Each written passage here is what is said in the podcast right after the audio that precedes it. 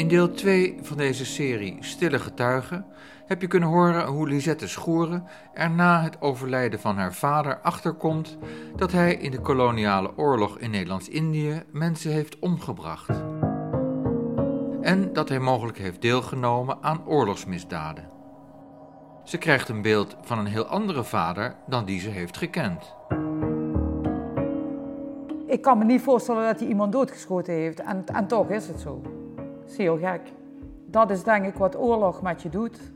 Dan verleg je de grens.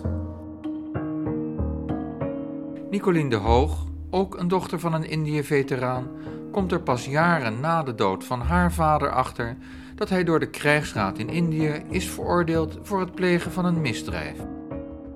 Met twee andere mariniers weigert Joop de Hoog, hij is dan pas 18 jaar, een dorp plat te branden, omdat hij daar de strategische zin niet van inziet.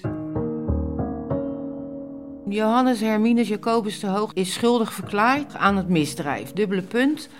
Opzettelijke ongehoorzaamheid, gepleegd in tijd van oorlog, waarbij de schuldige opzettelijk in zijn ongehoorzaamheid volhardt nadat een meerdere hem uitdrukkelijk op zijn strafbaarheid heeft gewezen. Hij beroept zich op zijn christelijke beginselen. Dat tegenover het Hof beklaagde als zijn christelijke beginselen heeft verkondigd dat hij als militair principieel tegen het doodschieten van mensen is. Maar de krijgsraad acht Joop de Hoog niet integer. Ernstige twijfel kan heersen aan de oprechtheid der door beklaagde verkondigde christelijke beginselen, daar het toch zeer bevreemdend is dat beklaagde, wanneer het hem eens was met zijn principes, zich vrijwillig als beroepsmilitair in de militaire dienst heeft begeven. Moet je als militair elk bevel uitvoeren? De krijgsraad vindt van wel. En Joop de Hoog verdwijnt voor anderhalf jaar achter de tralies.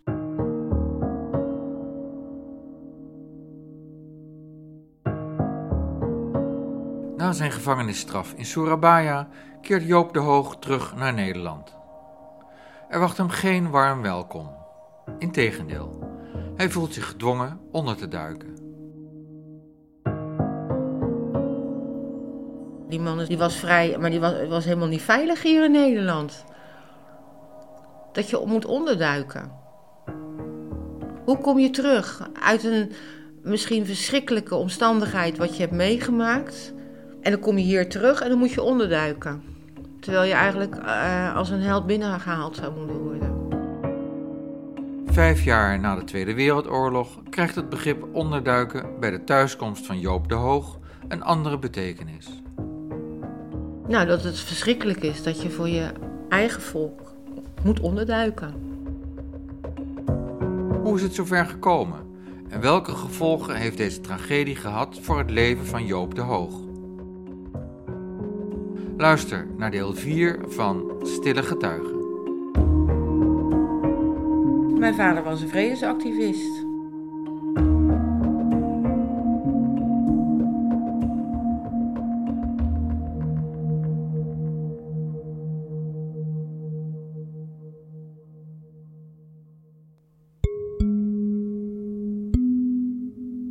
Als de eerste zogeheten politionele actie in Nederlands-Indië drie weken op streek is, rijden een Nederlandse jeep en truck op landmijnen van Indonesische verzetstrijders.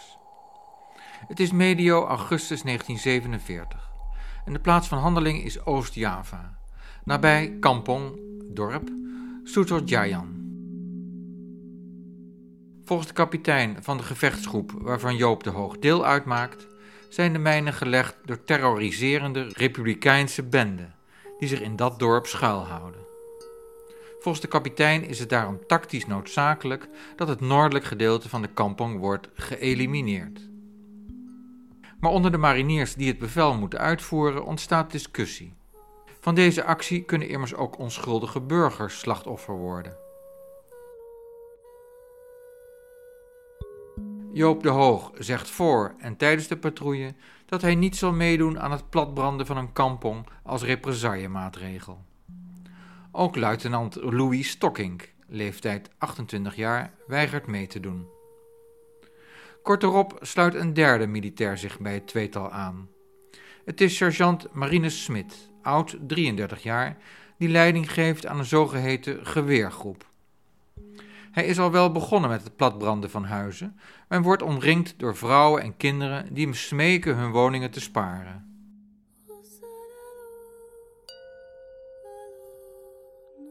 Ook deze militair komt in conflict met zijn christelijke principes. En ook hij ziet niet in hoe de aanvoer van landmijnen kan worden voorkomen door het platbranden van de kampong. De drie mariniers worden gewaarschuwd door hun meerdere dat het weigeren van een dienstbevel consequenties zal hebben. Maar ze volharden in hun weigering.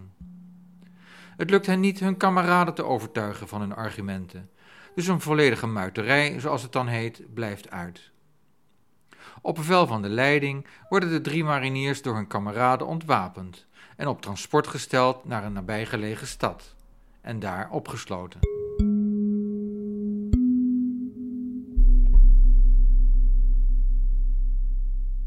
Het relaas dat je net hebt gehoord is gebaseerd op het verhaal Jongens, laten we dit huis sparen, dat journaliste en historicus Annelot Hoek in 2012 heeft gepubliceerd in Vrij Nederland.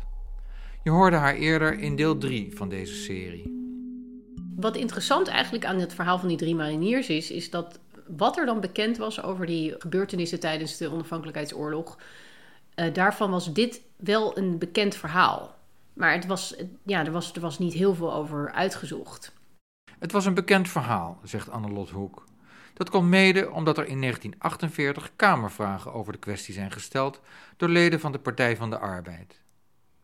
Maar mede door vermoedelijk met opzet traag draaiende ambtelijke molens hebben die vragen echter geen gevolgen gehad.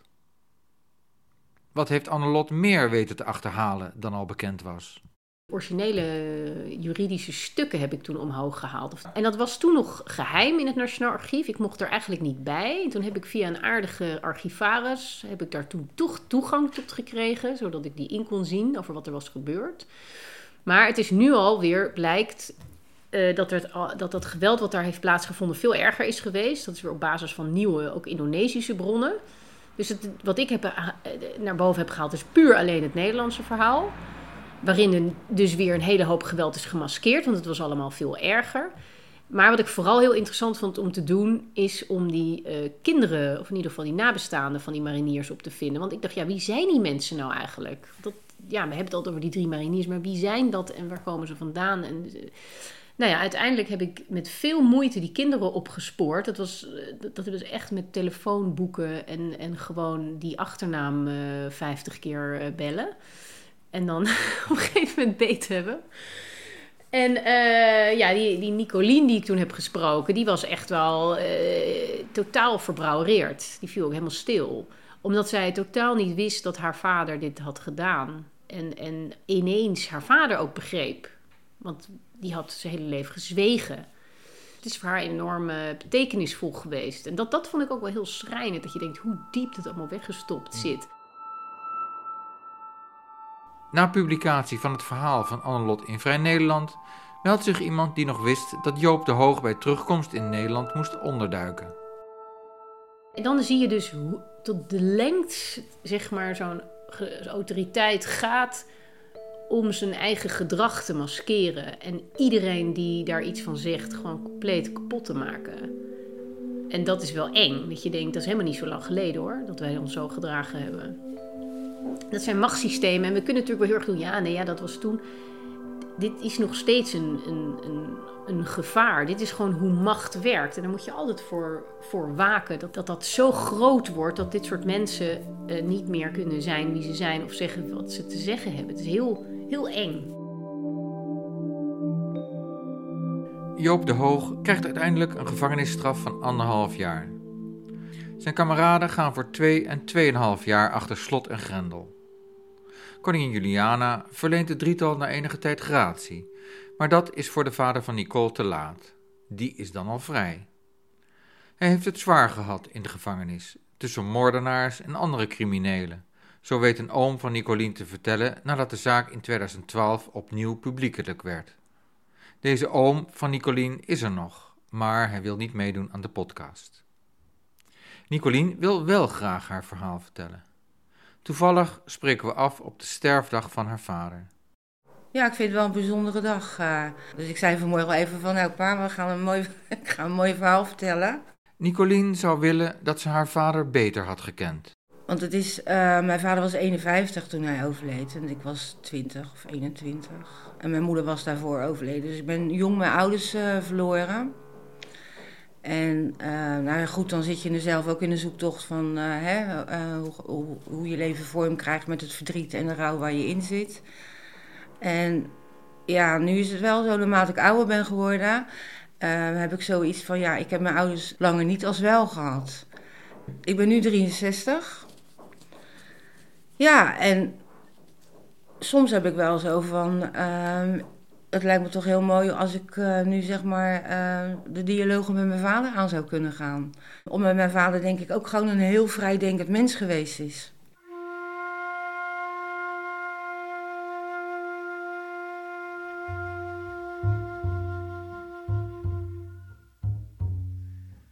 Mijn vader die is uit uh, Nederlands-Indië natuurlijk gekomen. Is met mijn moeder getrouwd. Een aantal jaren daarna geloof ik. En hij wilde, eigenlijk wilde hij zeg maar gaan studeren uh, voor theoloog. Allebei komen mijn ouders uit een gelovig gezin. mijn moeder die was denk ik daar nog wat meer in als mijn vader. Maar op de een of andere manier heeft, heeft hij een switch gemaakt in, de, in zijn studiekeuze. En, uh, en dat heeft mijn moeder, die vond dat heel erg. Hij heeft de kant van de psychologie is die opgegaan. Nou, dat was wel een strijd tussen mijn ouders. Ik denk dat hij het beeld wat hij zeg maar van de mensheid in zichzelf, of ja, wat in hem uh, zat uh, qua denkwijze, dat dat niet strookte met het geloof. Daar is hij in Indië achter gekomen. Ja, ik denk, dat, ik denk dat hij dat heel anders ervaren heeft. Dat van ja, kijk, als, er, als er iets zou zijn, hè, en uh, de een noemt dat God en de ander noemt dat de bron, of hè, dat is maar net wat, wat dat voor iemand, zeg maar, het woord oproept. Ja, dan, uh, dan zou er geen oorlog zijn. Hè? Dat, uh, zo zit ik er zelf ook in. Ik bedoel, als als dingen gebeuren, dan denk ik ook bij mezelf. Ik denk, nou ja, uh, zou liefde hiervoor kiezen? Nee, liefde kiest daar niet voor. Dus uh, ik denk dat mijn vader misschien in zijn tijd, toen hij daar, wat hij allemaal daar heeft meegemaakt en uh, wat daar allemaal eh, geweest is in de gevangenis waarin hij heeft gezeten, ja, dat, daar heb ik geen idee van. Dat kan ik natuurlijk wel bedenken. Ik denk dat dat gewoon echt verschrikkelijk geweest is. En dat zal zeker iets gedaan hebben met hem. Het klinkt alsof Joop de Hoog in de oorlog zijn geloof in God en de mensheid is kwijtgeraakt. Tijdens en na de koloniale oorlog wordt vaak teruggegrepen op het geloof.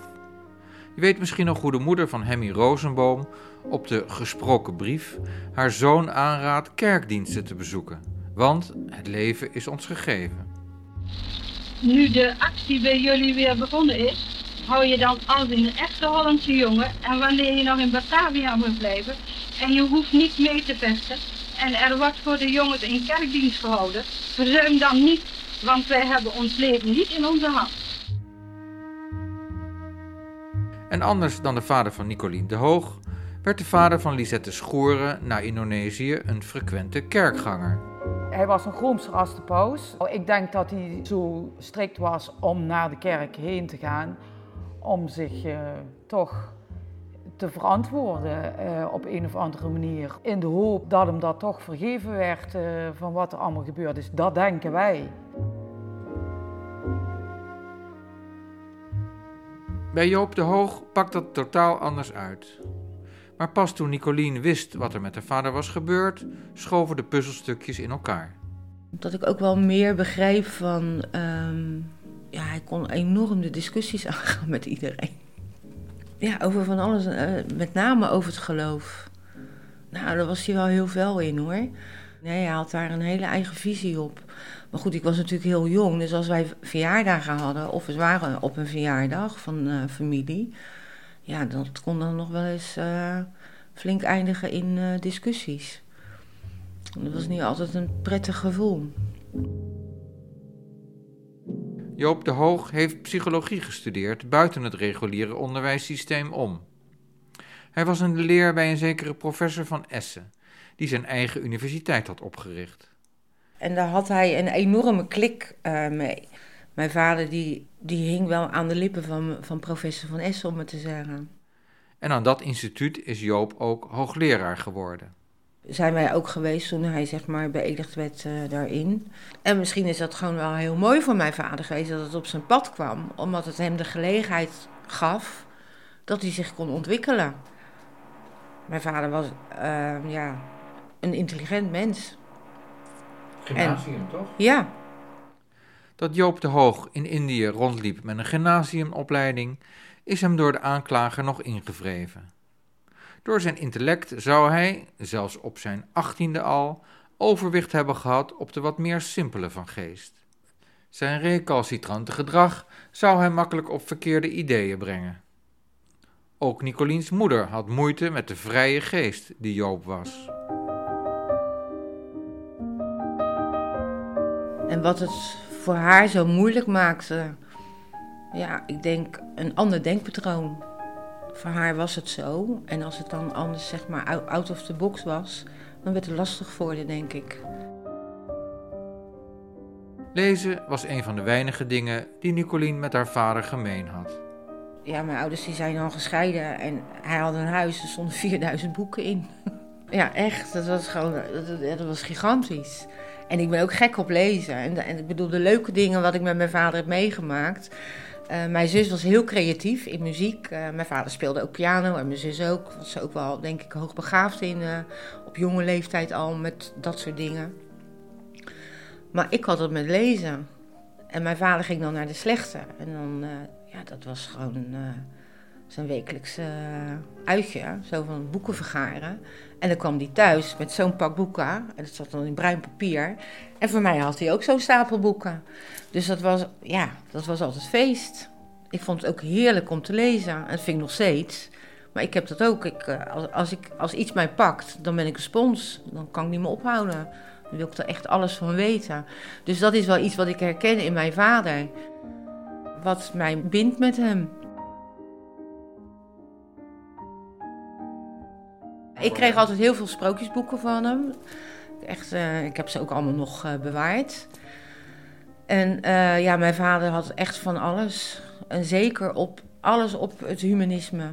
Dus alles wat daar wel mee te maken had. Natuurlijk heel veel op psychologie, filosofie. Echt werkelijk alles. Maar verder dan lezen kwam Nicolien niet met haar vader. Van binnen voelde ik een uh, sterke binding met mijn vader, maar dat werd door hem niet beantwoord naar mij toe. Omdat ik heel veel dingen begreep.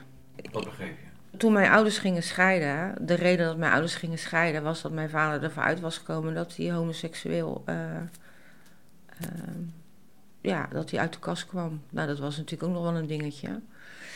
En ik denk dat ik een jaar of twaalf was, dertien, toen dat gebeurde. En mijn moeder, die was daar echt helemaal kapot van. En dat snap ik ook, als je in een relatie zit uh, hè, en je partner uh, komt uit de kast. Maar die heeft daar heel veel last van gehad. Ja, voor mijn vader was het ook moeilijk. En ik heb toen wel eens tegen mijn moeder gezegd van ja, maar ik snap dat het voor jou moeilijk is. Het was ook naar, naar de buitenwereld toe. Hè? En ik ben altijd heel erg als kind zijnde open geweest. Ik had echt een heel sterk gevoel voor rechtvaardigheid.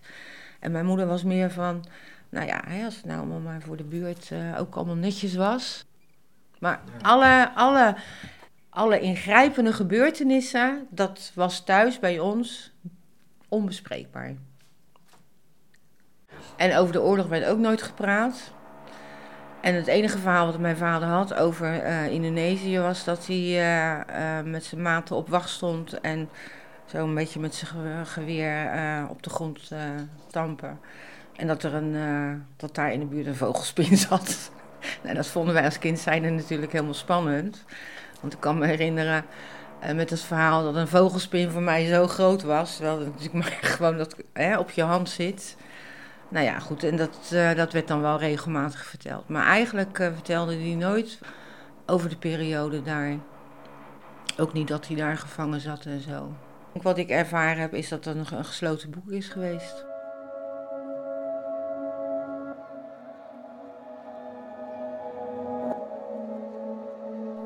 En wat voor het gezin waar Nicolien uitkomt in het klein geldt, geldt in het groot voor Nederland als geheel.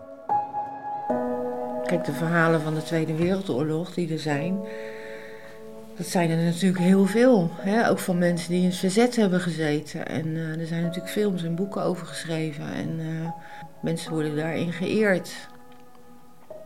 Maar die oorlog in uh, Nederland-Indië is nooit wat over gezegd. Ik kan het me niet herinneren. Heb je daar een verklaring voor? De verklaring daarvoor zou voor mij zijn van dat het meegegeven is van zoiets mag nooit meer gebeuren. De Tweede Wereldoorlog? Ja, maar het is gewoon doorgegaan in allerlei andere vormen. In India, maar ook uh, na India en noem maar op. Uh... Het is makkelijker te praten over het leed dat jou is aangedaan dan over het leed dat jij anderen hebt aangedaan. Ik vraag Nicolien wat de reacties waren toen in het verhaal van Vrij Nederland bekend werd wat haar vader had gedaan. Nou, dat is ook wel weer grappig eigenlijk. Of ja, grappig, dat weet ik eigenlijk niet. Ik was natuurlijk eigenlijk heel trots. En uh, ik werkte toen bij een andere organisatie, dus ik had daar ook, over verteld. En ik had ook het tijdschrift had ik neergelegd van, goh, nou, hè, als jullie geïnteresseerd zijn en het leuk vinden, kunnen jullie het lezen. Um, en de reacties waren eigenlijk, uh, nou, mooie heldendaad. En dat was het. Niet de diepgang erachter van, uh, goh, jeetje joh, wat, wat zou dat eigenlijk nou betekenen? Had ik wel over willen praten, ja. Ik denk dat mensen helemaal niet beseffen wat daar gebeurd is. Het niet weten. Er is één uitzondering. Als iemand in de familie in Indië heeft gediend. Een aantal uh, mensen in mijn vriendenkring, waarvan hun vaders uh, ook in Indonesië geweest zijn. En één vriendin van mij, die, haar vader heb ik ook nog gekend. En die heeft er ook nooit over gesproken. Zij reageerde wel van, mijn vader is daar ook geweest. En er zijn gewoon waarschijnlijk verschrikkelijke dingen gebeurd. Maar waar, ja, die ons niet ten oren zijn gekomen. Maar mensen wel dat leed hebben met zich meegedragen. En zij had een partner die haar, zijn vader is daar ook geweest. En heeft daardoor ook een heel moeilijk leven gehad. Geworsteld in zijn leven.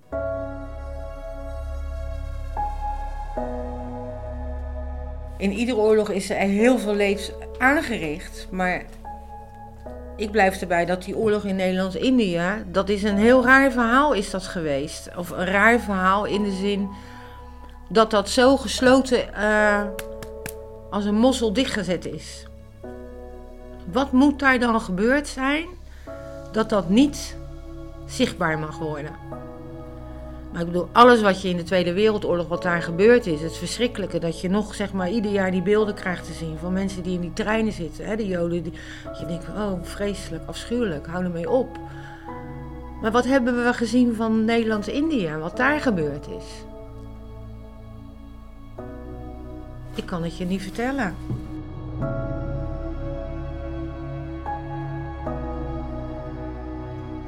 Mijn vader is teruggekomen naar Nederland. Die heeft gewoon een smet op zijn naam gekregen. Hè? Het feit als ik een criminele daad uh, verricht, ja, dan heb ik smet op mijn naam. En een strafblad. Dus dat, hè, dat, dat, uh, dat heeft mijn vader ook gehad. Dat weet ik bijna wel zeker. En dat heeft invloed gehad op zijn toekomst. Hoe hij dat heeft in kunnen richten.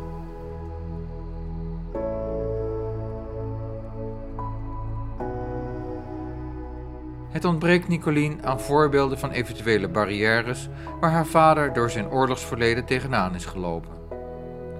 Joop de Hoog heeft na de oorlog wel werk kunnen krijgen, zij het dat hij niet bij de overheid heeft gewerkt.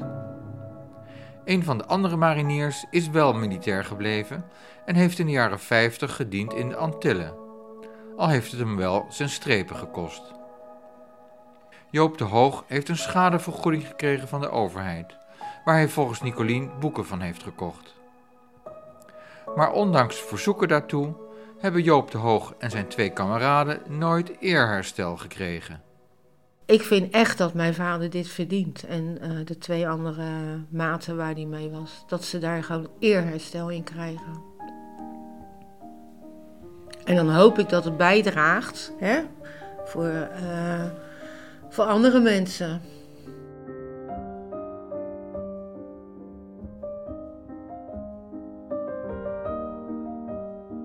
Eind jaren 70 heeft Joop de Hoog in Rotterdam zijn eigen wetenschappelijk instituut voor humanistiek opgericht.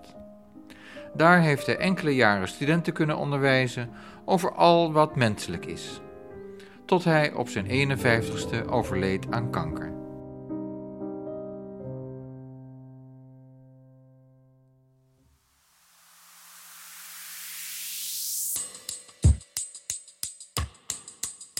Nicolien de Hoog en Annelot Hoek zijn niet de enigen die de uitzonderlijke daad van de drie mariniers op Java op waarde schatten. Het is 2011 als de Indische Nederlander Max van der Werf op zoek gaat naar getuigen van het platbranden van de kampong Sutojayan. Ik spreek Max online in de Filipijnen, want daar woont hij nu. Hoe ging hij te werk in zijn onderzoek? Ik had Ivan Santosa bij me van uh, Christelijke Krant uh, in Indonesië. En die sprak Engels en uh, Indonesisch uiteraard.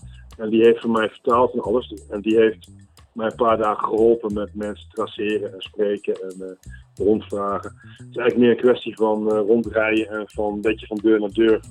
Af en toe mensen op straat vragen, goh, weet je wat er 70 jaar geleden is? Klinkt, klinkt raar, maar zo hebben we het gedaan. Wat waren de reacties?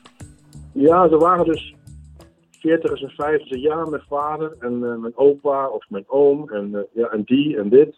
Maar, zegt Max, hij wilde echt getuigen spreken. Geen mensen die het maar van horen zeggen hadden. Maar Max heeft succes. Maar uiteindelijk hebben we er maar twee gevonden die direct erbij betrokken waren. Maar als je nagaat dat het 70 jaar geleden was het eigenlijk nog wel opmerkelijk dat het gelukt is. Dat je er überhaupt nog twee vindt. Want die waren allebei al in de 90. Straks hoor je die getuigen. Eerste vraag wie Max is en waarom hij zich interesseert voor de oorlog in Nederlands-Indië. Ik ben uh, Max van der Werf, zoon van een vader die in Indonesië is geboren, Maximiliaan van der Werf, senior. Die weer de zoon was van een Indonesische moeder en een Chinese vader. Uh, ik ben gewoon in Arnhem geboren 1963. Opgegroeid uh, gewoon in Nederland. Maar later pas me gaan interesseren voor wat mijn vader in Indonesië heeft meegemaakt.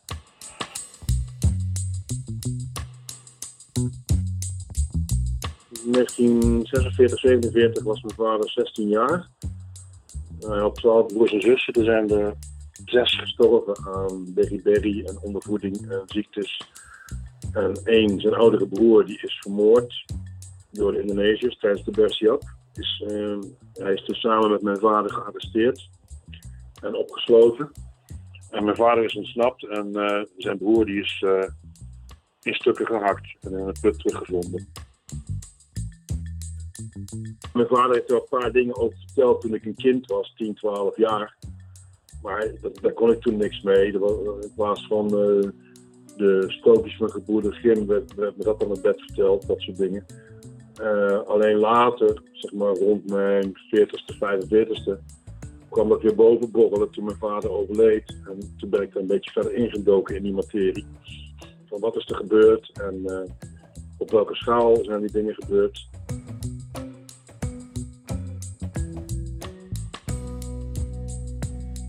En zo start Max ook op de drie mariniers op Java die weigeren daar een kampong plat te branden. Met zijn onderzoek levert hij een belangrijke bijdrage aan het verhaal dat Annelot Hoek hier een jaar later over publiceert in Vrij Nederland. Maar waarom zat juist deze kwestie Max zo hoog? Nederland stond aan de verkeerde kant van de geschiedenis. Dan heb je drie jongens die niet aan de verkeerde kant van de geschiedenis stonden. Dan denk van, geef die dan op zijn minst het krediet waar ze recht op hebben na al die jaren. Maar daar is Nederland ook weer te klein voor. Kunnen ze niet. Kunnen ze niet opbrengen.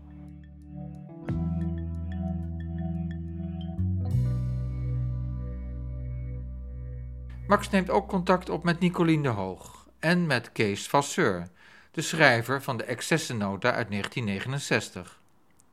In die nota wordt de koloniale oorlog zo'n beetje gebagatelliseerd. Max stelt Vasseur daar een vraag over.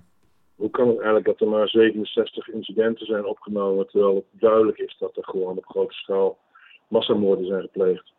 En toen, toen was hij al geïrriteerd. Toen zei hij al van, nou ja, uh, ik heb alle archieven drie maanden lang onderzocht. Ik zei, ja, maar ik denk dat je, als je in de archieven van de Weermacht gaat kijken, dat het dan met de oorlogsmisdaden van de Duitsers ook al mee zal vallen. Maar daar, daar was hij allemaal niet van gediend. Het contact met Vasseur verloopt stroef.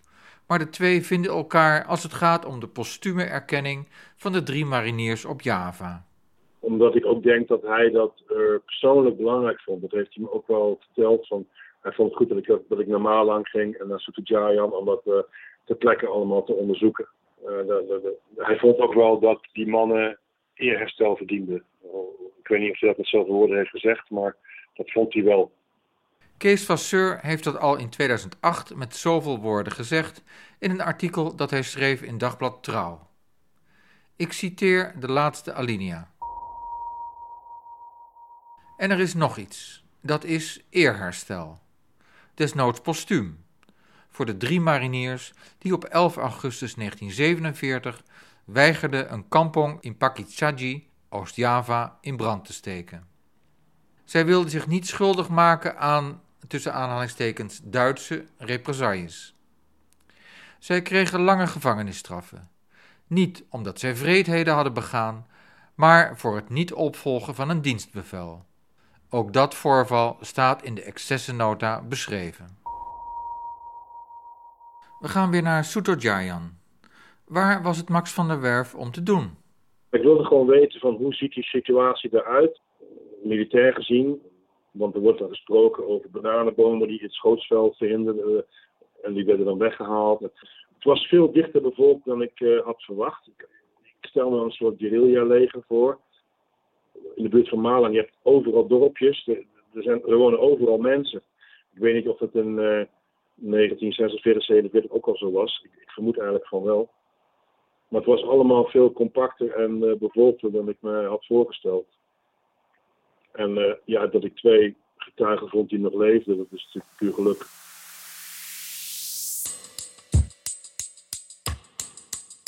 Een van de getuigen die Max vindt is de heer Jasman dan 94 jaar oud. Hij herinnert zich het afbranden van de kampong, dat hij op enige afstand met eigen ogen heeft aanschouwd. Hij kan zich geen oneenigheid tussen de soldaten herinneren. Meneer Jasman die vertelde dat hij uh, gevangen werd genomen door de Nederlanders. Dat hij een jaar is vastgehouden, dat hij met uh, elektrische schokken met telefoon is uh, gemarteld. En uh, dat hij ook heeft gezien dat uh, die kampong in brand werd gestoken als represaille. Dat de Nederlandse militairen waren die het dorp in brand staken. Waarom werd de heer Jasman opgepakt? Die Jasman die hebben ze opgepakt wegens het uh, ja, verdenking van illegaal smokkelen van de Chinezen over de bestandsgrens. Dat vertrouwde in ieder geval niet. Drie jaar later maakte NCRV onder leiding van regisseur Piet Blauw een documentaire over de speurtocht van Max van der Werf. Hij brengt opnieuw een bezoek aan de heer Jasman, die hij spreekt in het Oorlogsmuseum daar in de buurt. Oké, okay, that's Ravi. Oké, okay, stop here, stop. Met hulp van een groep jonge Indonesiërs zoekt Max op Java verder naar overlevenden. De 94-jarige Jasman zit na de oorlog bij het verzet tegen de Nederlanders. Nadat hij is opgepakt, wordt hij samen met tientallen andere mannen langdurig gemarteld. Jadi tentara Belandanya di sini bawa mesin, red, red, red, red, red. Die marteling vond plaats met een stroomgenerator. Die wordt gebruikt voor veldtelefoons. Door aan de lier van het apparaat te draaien, wek je de benodigde stroom op voor de verbinding. Alleen wordt die generator niet verbonden aan een telefoon, maar aan bijvoorbeeld de genitaliën van een te ondervragen persoon. Het was een populair martelwerktuig want de militairen hadden er altijd één bij zich en er kwam geen bloed aan te pas. Jasman kreeg de stroom toegediend via zijn wijsvinger, gedurende ondervragingen die acht dagen duurden. moeilijk voorstelbaar. Maar hij vertelt het. En het is erg overtuigend. Naast de standrechtelijke executies en de artilleriebeschietingen op dorpen hebben die ook de martelingen in de getuigenverklaring uh, En ik wist wel dat er gemarteld werd, ook met veldtelefoons, met elektriciteit.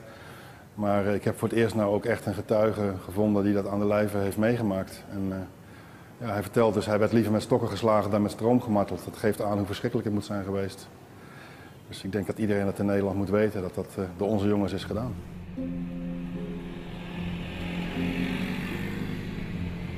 Het verhaal van de heer Jasman kreeg nog een dik staartje. Mede dankzij advocaat Lisbeth Zegveld, die zijn zaak voor de rechtbank brengt. De staat is veroordeeld in de civielrechtelijke procedure tot het uh, betalen van schadevergoeding aan meneer Jasman. En het is ook gebeurd.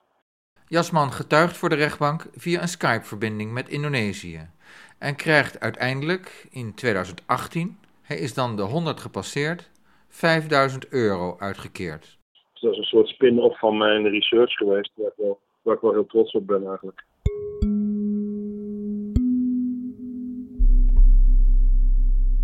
In het gesprek dat ik had met Nicolien de Hoog, vertelde zij dat ze graag een keer naar het bewuste dorp toe zou willen gaan.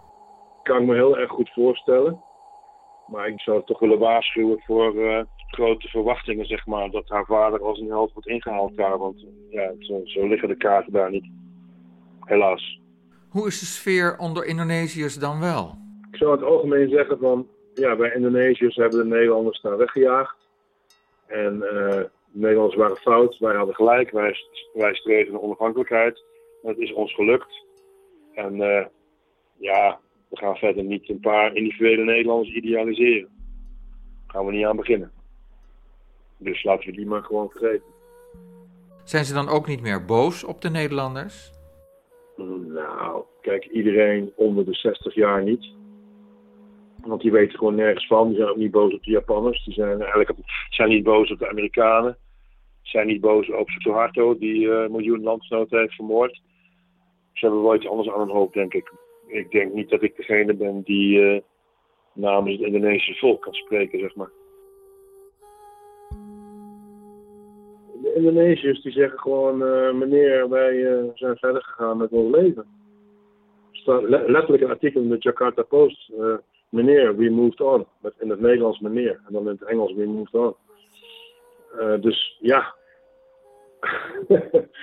maar, maar wat, wat wil je dan na al die jaren dat, dat, dat Indonesië Nederland vergeeft? Of uh, Nederland, Nederland is niet op de knieën gegaan. Nederland heeft, heeft nooit gezegd van wij, wij, wij hebben gewoon oorlogsmisdaden gepleegd. Ze ontkennen het zelfs nu nog. Ik vind het zelf moeilijk te verteren, eerlijk gezegd. Het uh, draagt niet bij tot mijn respect voor de Nederlandse staat. Is er dan niets meer dat aan de slachting herinnert? Nee, je hebt wel een paar monumentjes daar van uh, de helden die dan zijn gestorven en zo.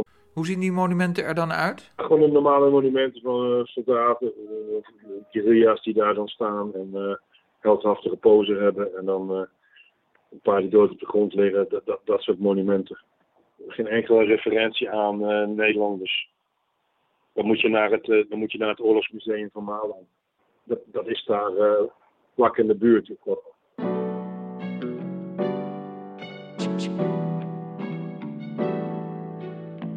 Geen gedenktekens dus voor de drie dappere mariniers die weigerden een kampong plat te branden. Maar mogelijk wel een vermelding in het museum. Maar goed, ik kan me ook niet herinneren dat er in Nederland gedenktekens zijn voor wat je dan goede Duitsers noemt in de Tweede Wereldoorlog. Ook al waren die er beslist. Resteert de vraag of Joop de Hoog, Louis Stocking en Marine Smit nog eerherstel kunnen krijgen. Max van der Werf heeft het erover gehad met advocate Liesbeth Zegveld. Zij heeft gezegd van er zijn geen juridische mogelijkheden meer om eerherstel af te dwingen voor deze mannen. Het is allemaal uitgeput. Maar met Annelut, heb ik besproken van de enige kans die er nog is om een uh, lintje van de koning te krijgen voor deze mannen. Postuum. Dat zou dan via een petitie moeten, of via een burgerinitiatief, of weet ik wat, of, via een aantal kamerfracties. En dat zou wel, uh, dat zou wel waardevol zijn, denk ik. Het laatste woord is hierover nog niet gezegd. want er zijn initiatieven in die richting.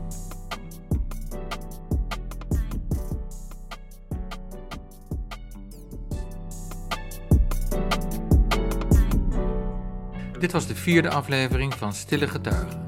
Dank voor het luisteren. Luister in deel 5 naar Tine Molendijk. Die heeft onderzocht wat oorlog met een mens doet. En naar de Indië-veteranen die de gruwelijkheden hebben moeten ondergaan. Stille Getuigen is een productie van Peter de Ruiter, die ondersteund wordt door het Eva Tasfonds.